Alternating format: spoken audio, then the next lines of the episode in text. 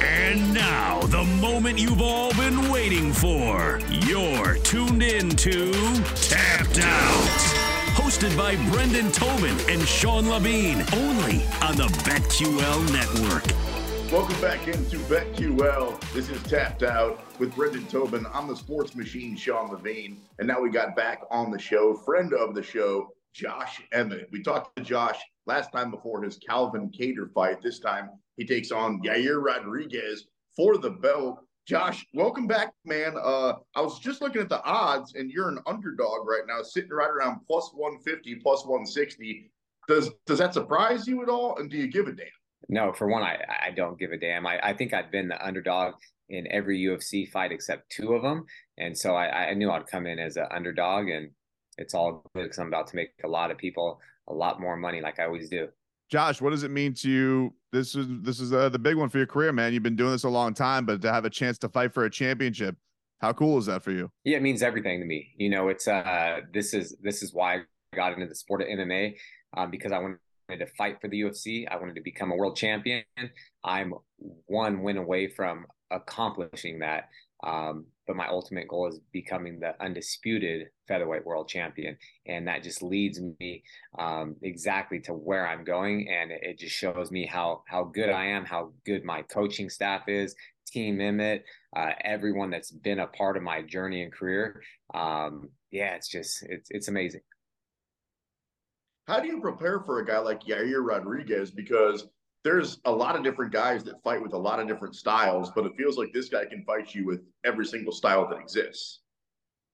Yeah, he, you know, it's, it's tough. Yeah, Yair is uh, so unique in his own. He's uh, he's uh, elusive. He's crafty. I, don't think I can bring in someone to emulate him exactly um, the way he fights. His style, it's so unpredictable. But you know, I've just been focusing on my strengths. As long as I stay perfect, um, you know, one minute at a time, five, uh, you know, five, uh, five minutes at a time, like throughout the entire fight, hands up, chin down. I'm moving, um, you know, blocking and checking his kicks and returning with strikes and kicks of my own.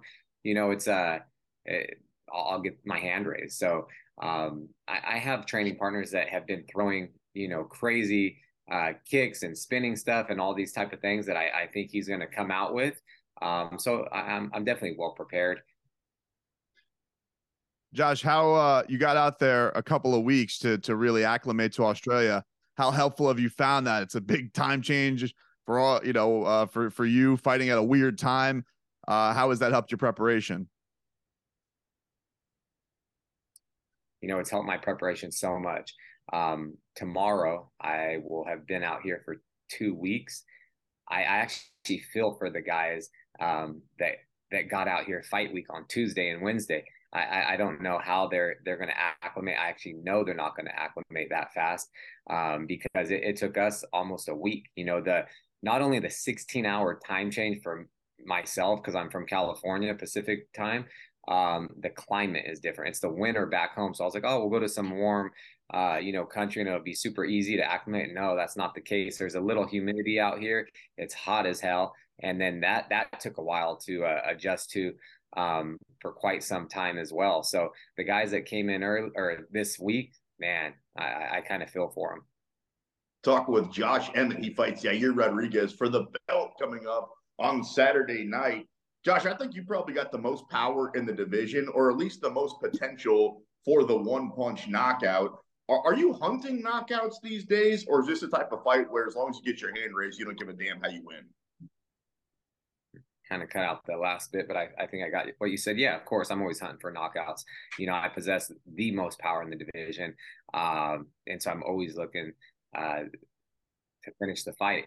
With every punch and strike I throw, I'm looking to finish the fight. I don't want it to go to the scorecard. So yeah, I'm definitely uh, I'm hunting for a knockout every fight. It's exciting. I know what the fans want to see.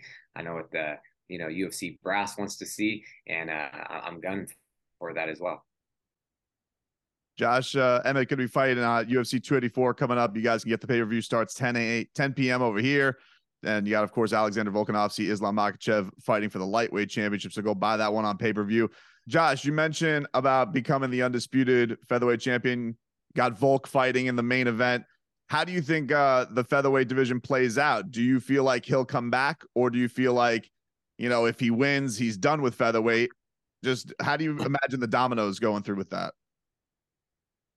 Yeah, no, you know, I, I, I Volkanovski is the pound for pound number one. He's undefeated in the UFC. He's a featherweight champion. He's earned whatever he wants to do. So him going up and and um, you know fighting for the lightweight title, trying to become a champ, champ, give the guy, you know, let him do whatever the hell he wants. You know, I'm like, let him do what he wants. He's he's definitely earned it.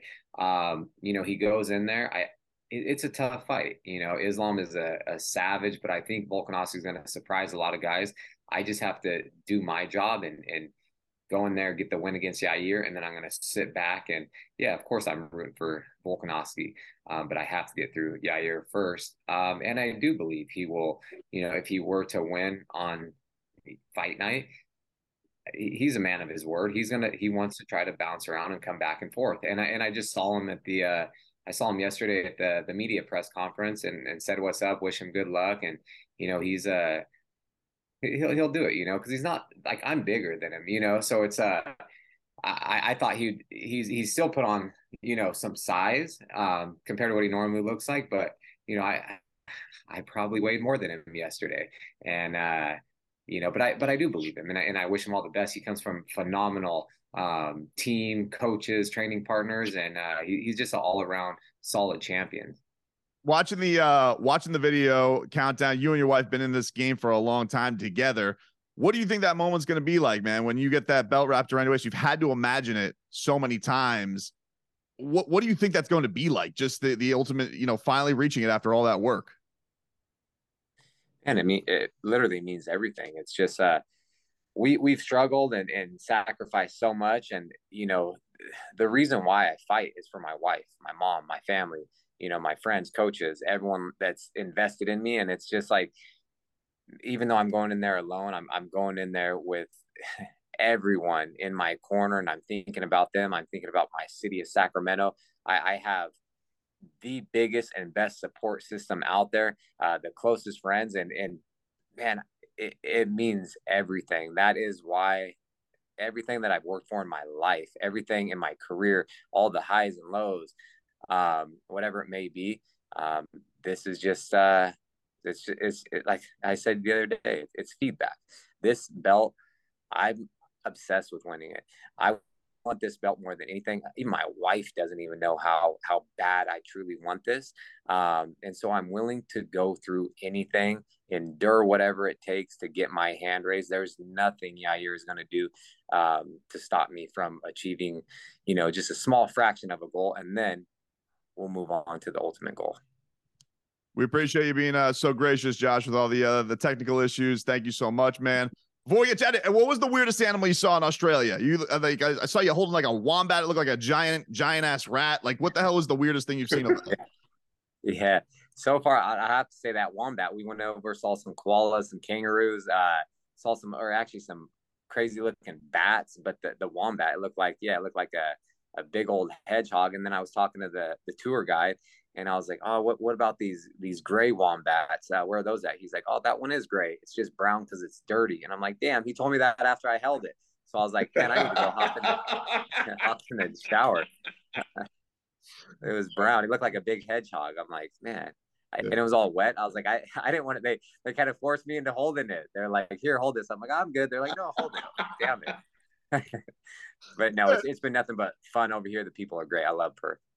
We appreciate it, man. Thanks so much. Good luck. Go buy his fight coming up UFC 284 Saturday on ESPN Plus pay per view. Thank you, Josh. Appreciate it. All right. You guys have a good one. Talk soon. See ya. Take care, Josh.